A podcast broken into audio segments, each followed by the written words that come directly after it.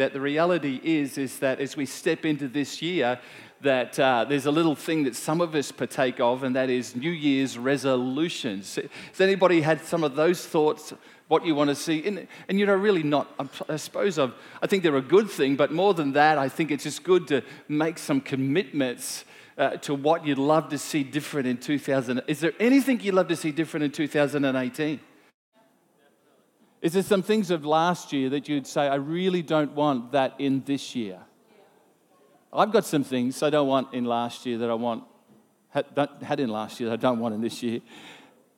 I, I think it's a good thing, you know, take the opportunity. And while I'm thinking about it, all our children, 11 downwards, you can go to the back, pick up a worksheet, what I want to share, and you can, uh, and you can start to fill that in. Is that okay? Before I get carried away too much. Hey, by the way, I just want to remind you one thing that we'll be starting this week is our prayer meeting. We're going to start praying again. Praying for our nation, praying for our families, praying for God to intervene. I believe that we saw some wonderful things incredible things happened last year salvations of lives, uh, just healings, wonderful things as we continue to pray. So, Tuesday night, 7 to 8, we'll kick, start again our prayer times together just for that hour. Jesus said, He's in the Garden of Gethsemane. He went back to the disciples, the three, James, John, and Peter, and he says, it, Couldn't you at least for one hour pray with me? And I think God asks us the same question. Come on. So on Tuesday night, what time? 7 till 8 o'clock we'll be here. So you're very welcome. Brilliant.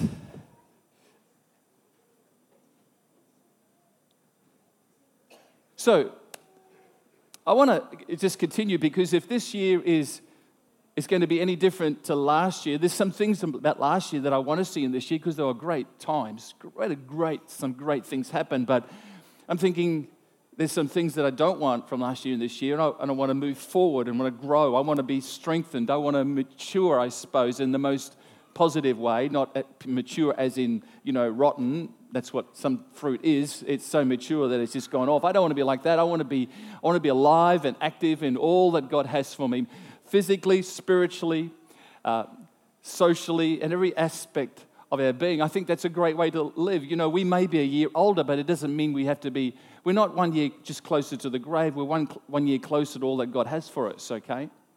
Sometimes we think, oh, I'm a year older. Yeah, that's true, but reality is, is you're also another year that you can say, hey, there's more for me. There's more.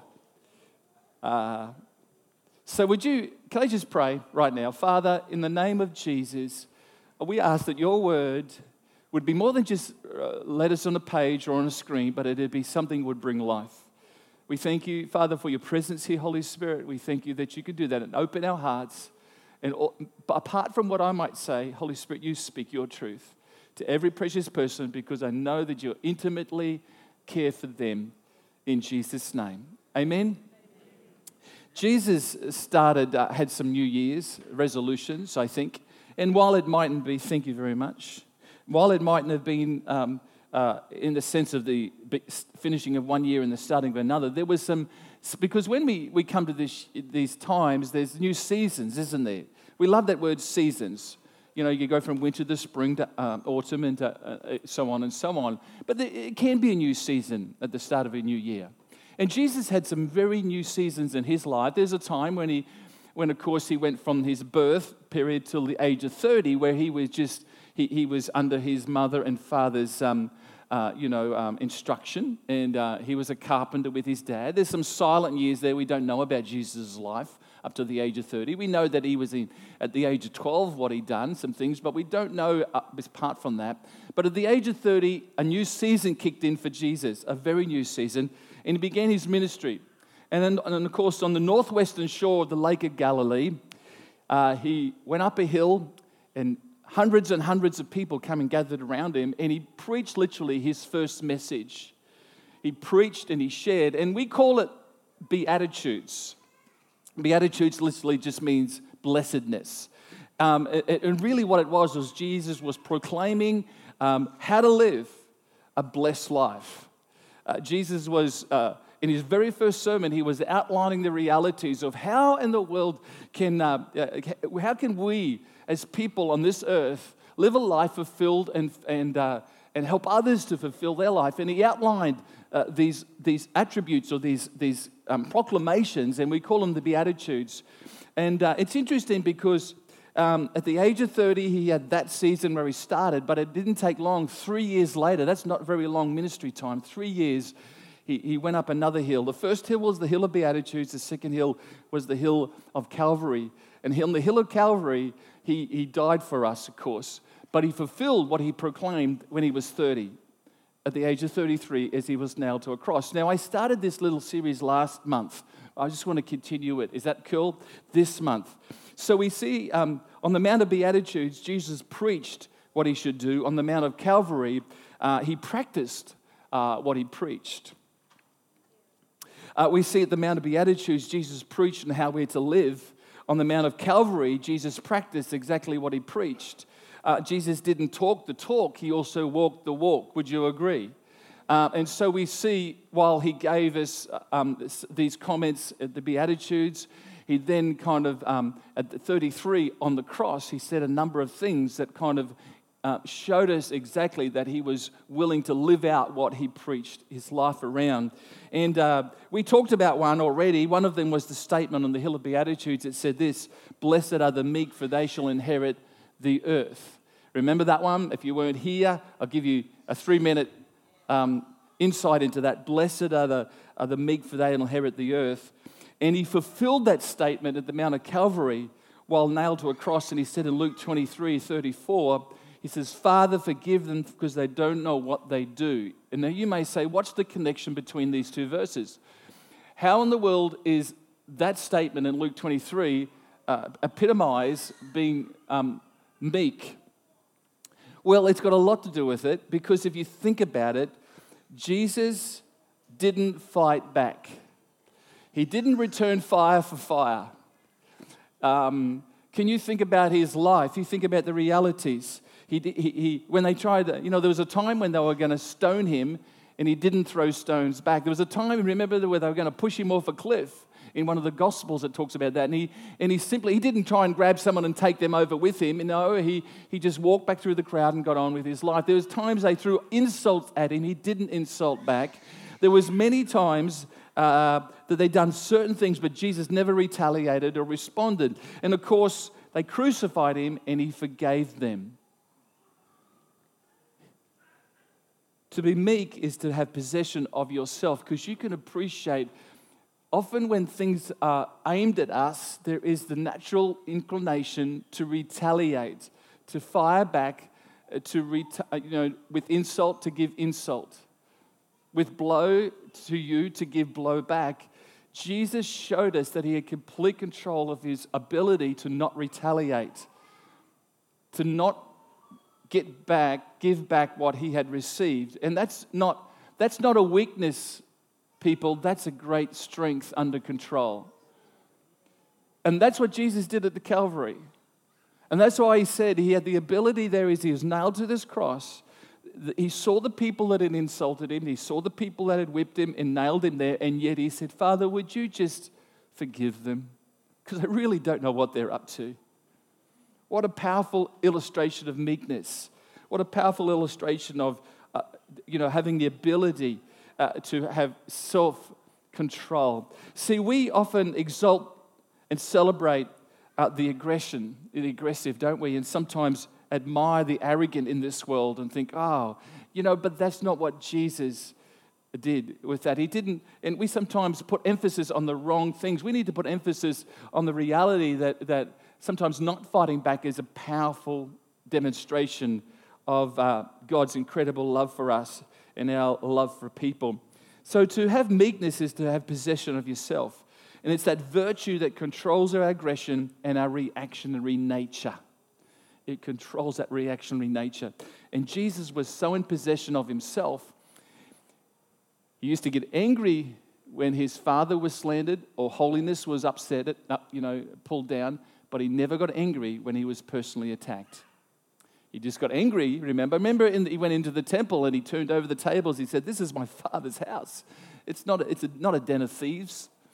And he got upset and he made a whip and all the rest of it, but he never got angry because he was being about himself. He got angry because of what his father was being attacked. And his aggression was never fired back when people fired at him. So God wants us to be the same. And if we ever wondered uh, what that verse, blessed are the meek, they'll inherit the earth, there it is in a real nutshell. Let's go on because there's another verse in Matthew chapter 5, verse 3. That's not the whole verse. Here's the rest of the verse. It says, Blessed are the what?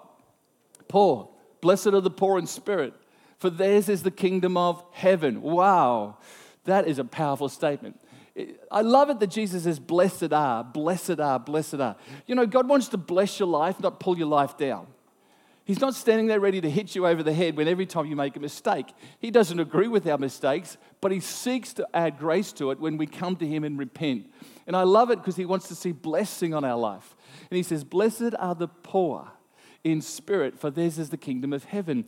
Now, I don't know what your thoughts have been about that, but sometimes I've heard this interpretation. Well, maybe the verse is talking about poor in spirit is doing life. It's doing, it's being, it's, you know, it's when you do life tough.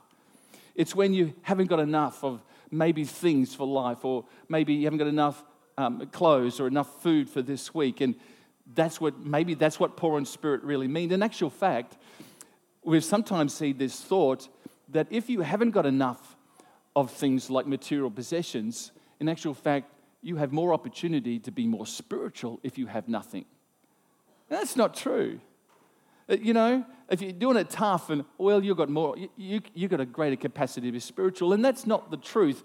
The truth is, is that sometimes when we get the things of this world off the top of the priority list and put God there, that's when we, uh, when we uh, start to really see what is the important stuff in life. And the truth is, is that, that just because we don't have much doesn't make us more spiritual. You can have a lot and be totally spiritual. It's where you put the priority of those things in your heart, isn't it? So um, sometimes people that poor in spirit is, or maybe it's just being having a, a spiritual richness in our lives, being more spiritually superior than others and all that type of stuff. And it's not necessarily that either. Let's look at it for a moment because Jesus, while he said this at the age of 30, blessed be, uh, are the poor in spirit, for theirs is the kingdom of heaven. On the Calvary, the corresponding verse in Luke 23 46 is this. The last statement he made before he, he breathed his last breath. He said, Jesus cried out with a loud voice and said, Father, into your hands I commit my spirit. And you may ask the question again how are those two verses, blessed are the poor in spirit, and Jesus crying out, Father, into your hands I commit my life. How are they connected? How in the world do they, does that Luke 23 demonstrate poor in spirit? Well, please understand, Jesus died uh, how he lived. He always was acknowledging his Father, always acknowledging his Father. And the need of a relationship with his Heavenly Father, he always needed that. Throughout his life, he'd go and withdraw and spend time with um, his heavenly Father. And so, as he dies, Jesus then says in confidence, God, literally, would you just look after me now as I step into, uh, I step into death? Heavenly Father, would you just look after me? Now, why did he say that? I think he said it for everybody else to hear and not so much for himself because he knew his father was going to look after him, had such confidence. But at the, at the same, not only did everybody else need to hear that day that was around the base of the cross, but he also wanted them to see of his continual need of in his continual relationship with his heavenly Father. And that, my folk, that folks, is being poor in spirit. It's not so much an action, it's an attitude and a conviction in your heart that I cannot live life without this continual spiritual input from a heavenly Father who created me because He has the best way for me to live. Many people in the world live without God and do okay. And you know what that is? I think that's God's incredible grace. Because He's just waiting for the day for them to come to Him and acknowledge their, their poorness of spirit and the need for Him. Now, poorness of spirit is not a put down, it is an actual fact, it's an uplifting thing because it really is that conviction within our heart that we continually need our Heavenly Father in our life. It's a, it's a realization that we can't do life necessarily, we can do life and you can probably do it well, but the reality is, is He's the one who provides everything we need. He's our source and our strength. And um, um, without Him in every part of our life, I want to tell you, I'm spiritually bankrupt. I've got nothing without Him in my life. And I find that left to myself, no connection with, with God on a daily basis, and my human nature will take me off on tangents all the time, all the time. Um, and it leaves me, often, it can leave me feeling hollow and sometimes unfulfilled. And the reality is, is that we, if we get into that slot more and more and more, we start to think that's normal, and yet God has got so much more peace and joy and happiness and hope and a future for you. Matthew chapter 5, verse 3, if I can give it to you in the amplified version, this may just give you a little bit more explanation.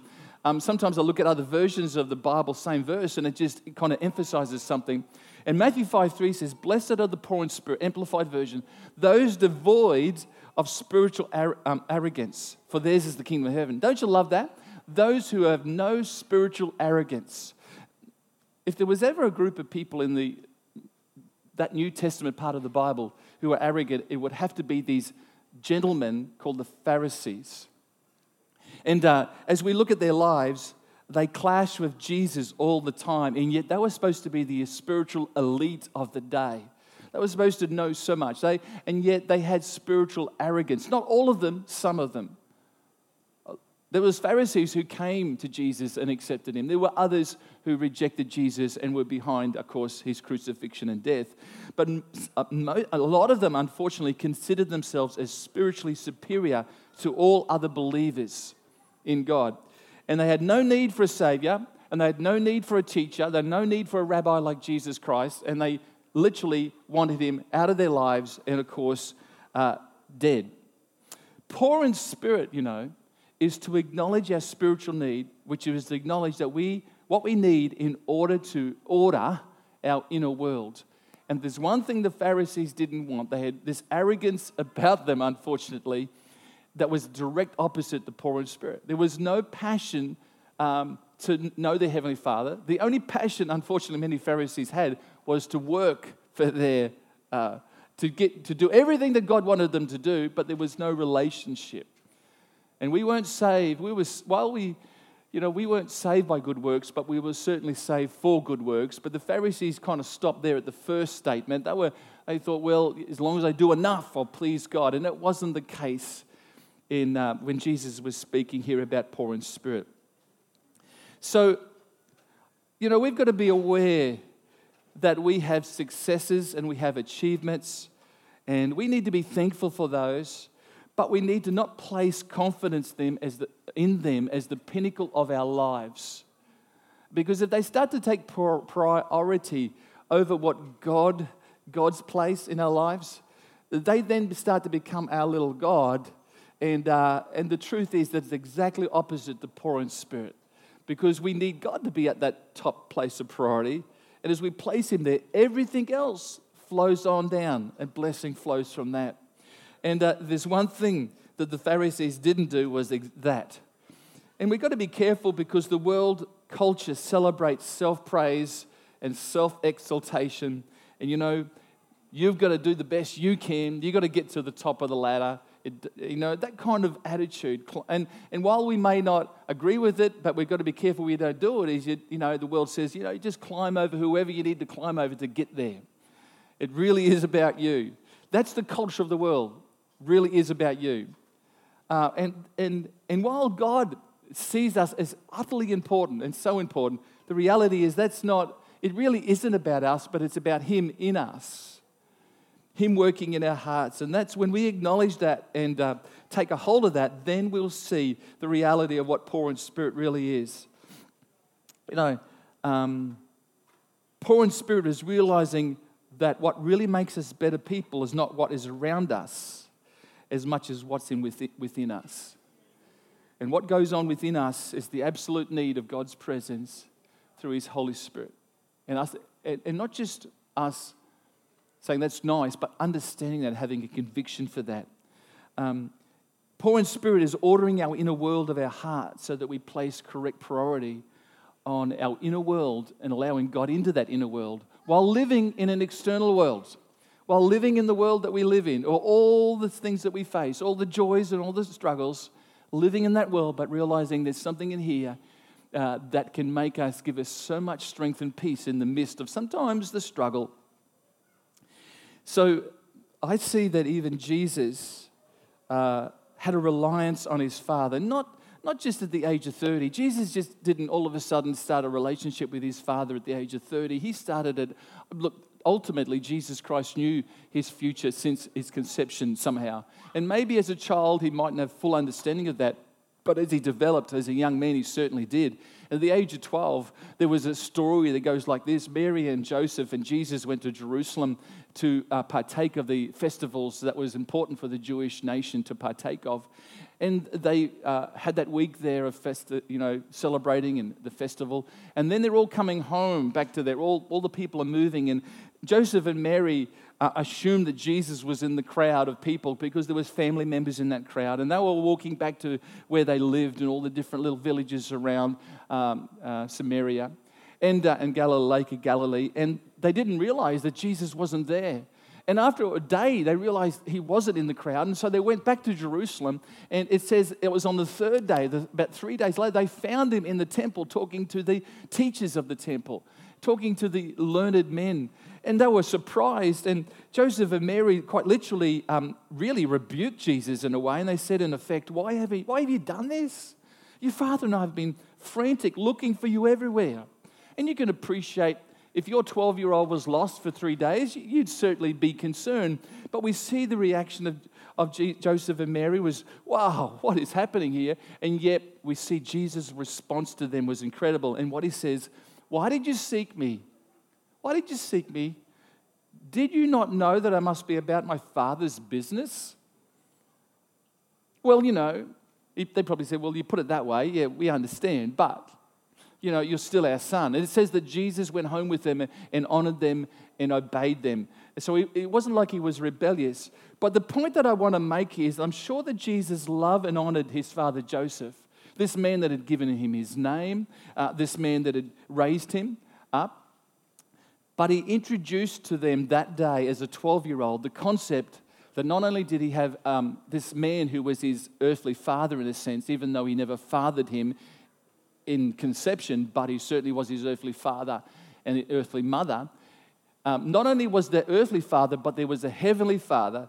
And sometimes his heavenly father's agenda was not going to coincide with his earthly father's agenda. And the reality is, poor in spirit is acknowledging there is a higher agenda than my self centered life. That's the point. Poor in spirit is acknowledging that there's a higher agenda than sometimes my self centered life. And it's God's. And the more we draw near to Him in 2018, the more that will be revealed in how He wants to live. Um, Jesus modeled it throughout His life.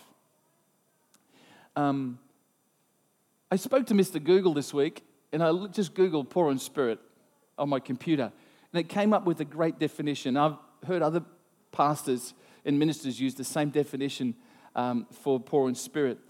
And, it, and, the, and it, they gave us this definition Poor in spirit is to have an inner detachment. Like that? Inner detachment. You might ask, what does that mean? It means this it literally means an inner detachment from all the things that want to try and rule your heart and your mind and your life that may be still good, but they do not need to be placed in number one priority in your life. It's an inner detachment from those things that are temporary in a sense. And they're good while we're here on earth, but you can't take them with you. That's the reality. And, and I love that example. And it's not about what you've got, but the greater emphasis in what's got you. That's the emphasis. And you know, we have stuff, it's, but it's having a detachment from the stuff. We have cars, uh, we have houses, we have clothes, we have food. Aren't you glad for those? Definitely. I enjoyed Christmas lunch. Like usual, put on a couple kilos, um, and uh, it was brilliant. But you know, the reality is it, it only lasts for so long, and it's not a, it, it can't be the number one priority. Stuff is good. It's your, you know, whether it's your achievements in life on the sporting field, or maybe it's at the workplace environment, you achieved great things, or maybe, um, uh, you know, you, you've got material possessions and you're proud of having those. You've got a, a nice house. Well, that's all good. It's all brilliant. Um, but, you know, it's got to be, the poor in spirit is placing that stuff in the right priority. Even my ego, based around my personal popularity, has to be put in the right priority because it, those things really can't be what make you and give you your identity in life because they're temporary. They're temporary, aren't they? I was, I was just so aware uh, yesterday morning, I, um, went for my usual little jog on Saturday morning. Um, there's a group in Gladstone called Park Run. They actually meet all over the world. And um, they meet at 7 o'clock, five kilometers. That's what they do and you can go anywhere all over the world and find a park run. And I did it on the Gold Coast when I was down there. Uh, what I'm trying to say is, I enjoy trying to uh, keep fit to some extent. I, I, I want to try and live so that I can be healthy enough to be effective for a while yet. You know what I'm saying? Well, that's what I've told myself.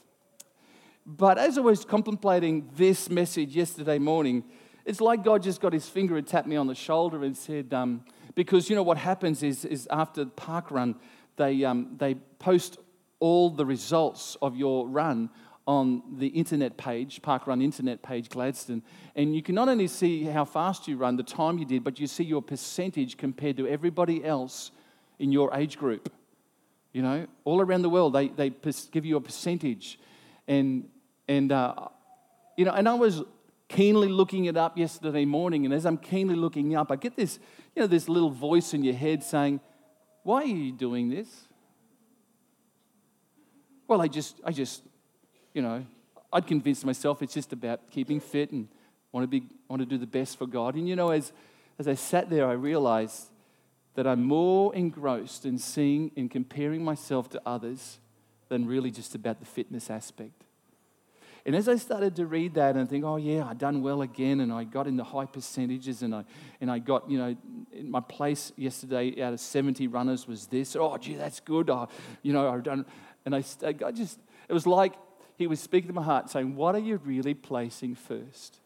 Because what you place in first in your life will depend on whether you, you have this, this blessed, poor in spirit attitude and conviction.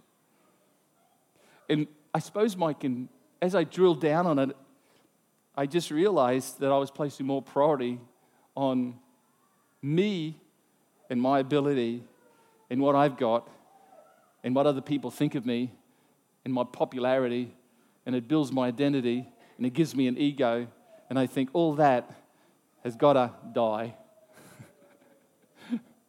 because if I continue to, that is all, is, is fitness and activity good? Definitely walk, do whatever you need to do, garden, whatever activity.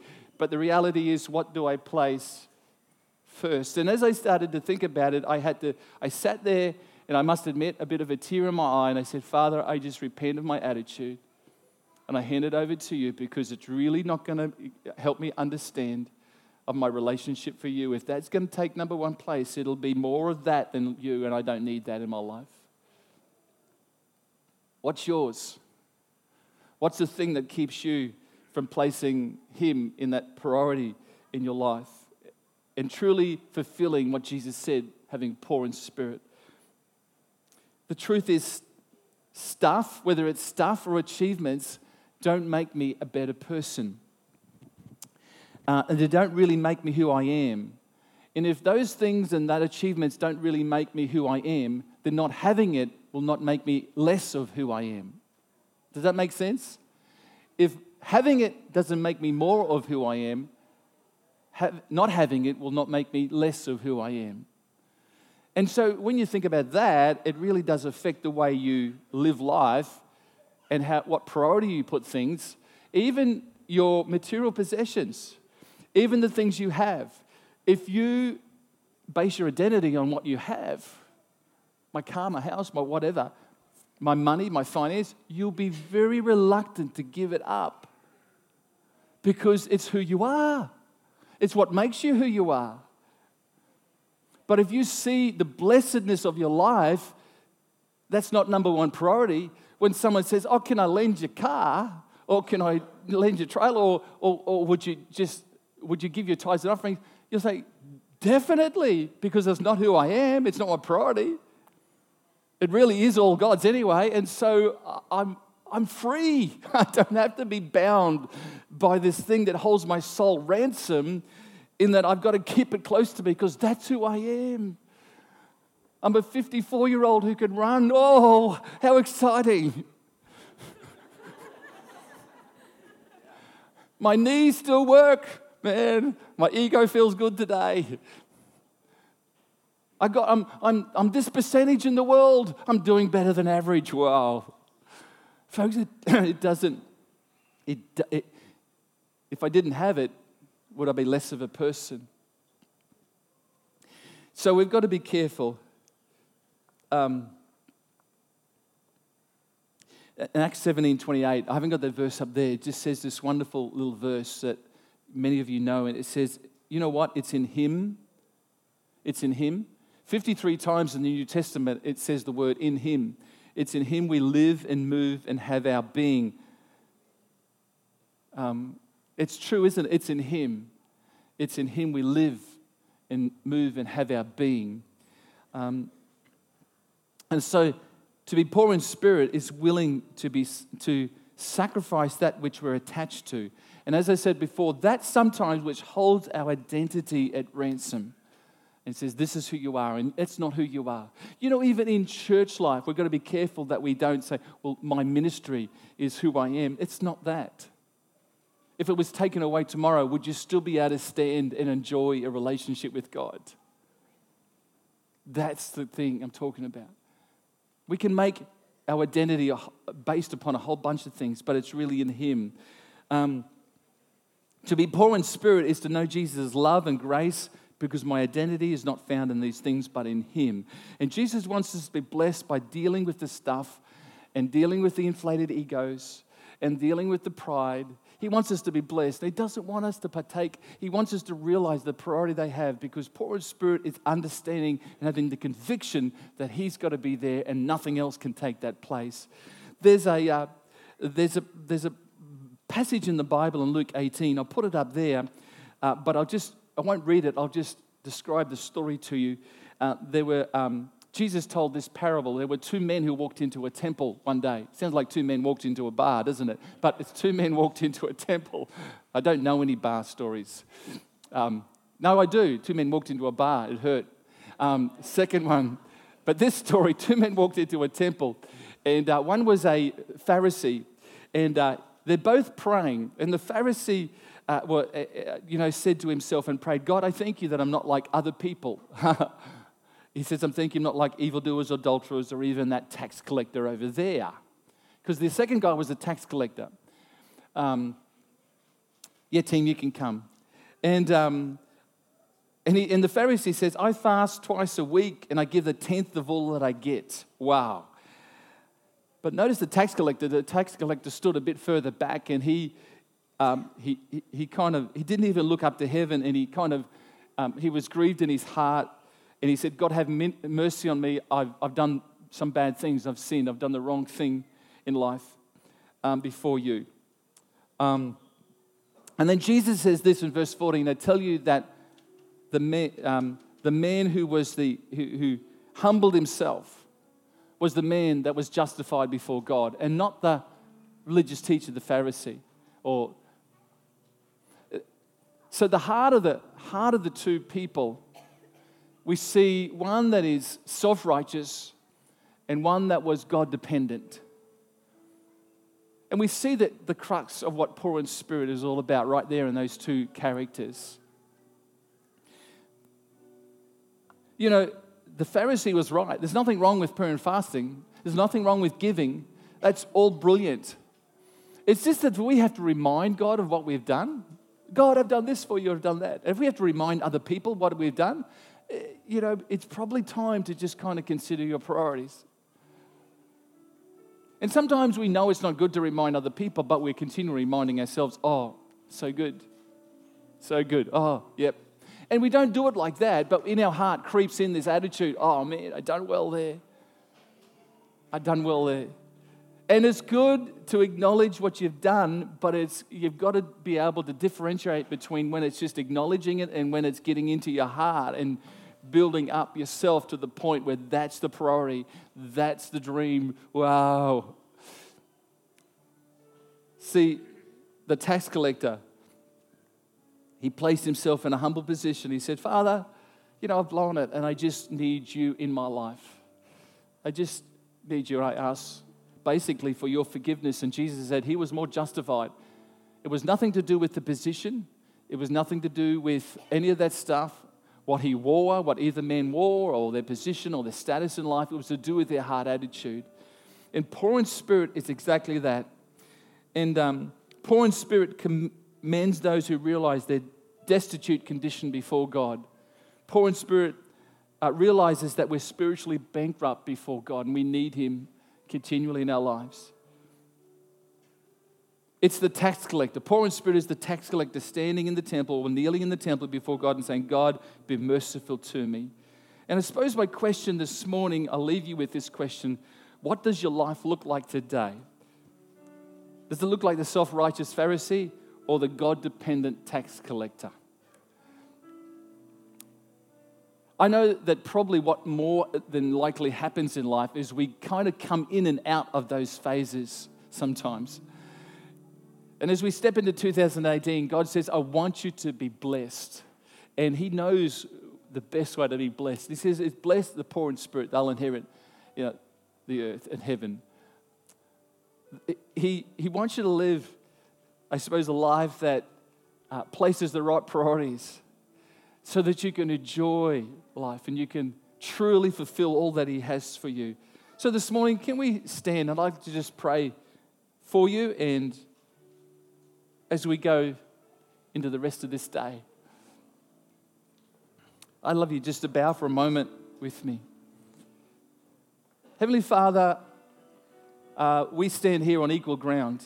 Um, reality is not one better than the other, but the reality is, is that we, um, I would pray for my brothers and sisters as I'd pray for me, that Father, you'd help us as men and women, young and old, uh, to have an understanding and a conviction within our lives that we need uh, you. That we need you in every aspect of our lives. And Father, where there's those, um, those things that come into our hearts and want to try and take priority, we ask for your strength to say no to that because it happens. And they want to build our ego and they want to build our pride. But Lord, help us to understand when that happens so that we can place you in the rightful place. Right at the start of this year, seven days into this year, we'd say, Father, help us to know what it really means to be poor in spirit, to be always have the conviction and acknowledgement of you in our lives on a daily basis, and to live with that ever present awareness that your presence is there in all that we look at, all that we say, all that we do, all that we speak, how we treat our families, Lord, how we treat our wives, our husbands, our children, our parents, our loved ones, how we treat our employer, how we entreat our employees, how we entreat people that we don't know, just in the shopping center, how we generally look at life. Father, that we'd realize we need you in all of that so that we can respond and we can act and live for you this year. Father, we thank you for your word that speaks the truth to us. And we give you all the honor and praise. And I'm confident in this, Lord, that your word is alive and active and it's sharper than any two edged sword, so we can come and pierce even our hearts and souls and help us to live life. And do that this morning. Far above what I speak, Holy Spirit, you do it. I ask. In Jesus' name. And everyone who would agree with that, would you say amen with me? Amen. Amen. Come on, let's just worship just for one moment this morning. Let's just, for a moment, give him some opportunity just to speak to our hearts about what's been shared.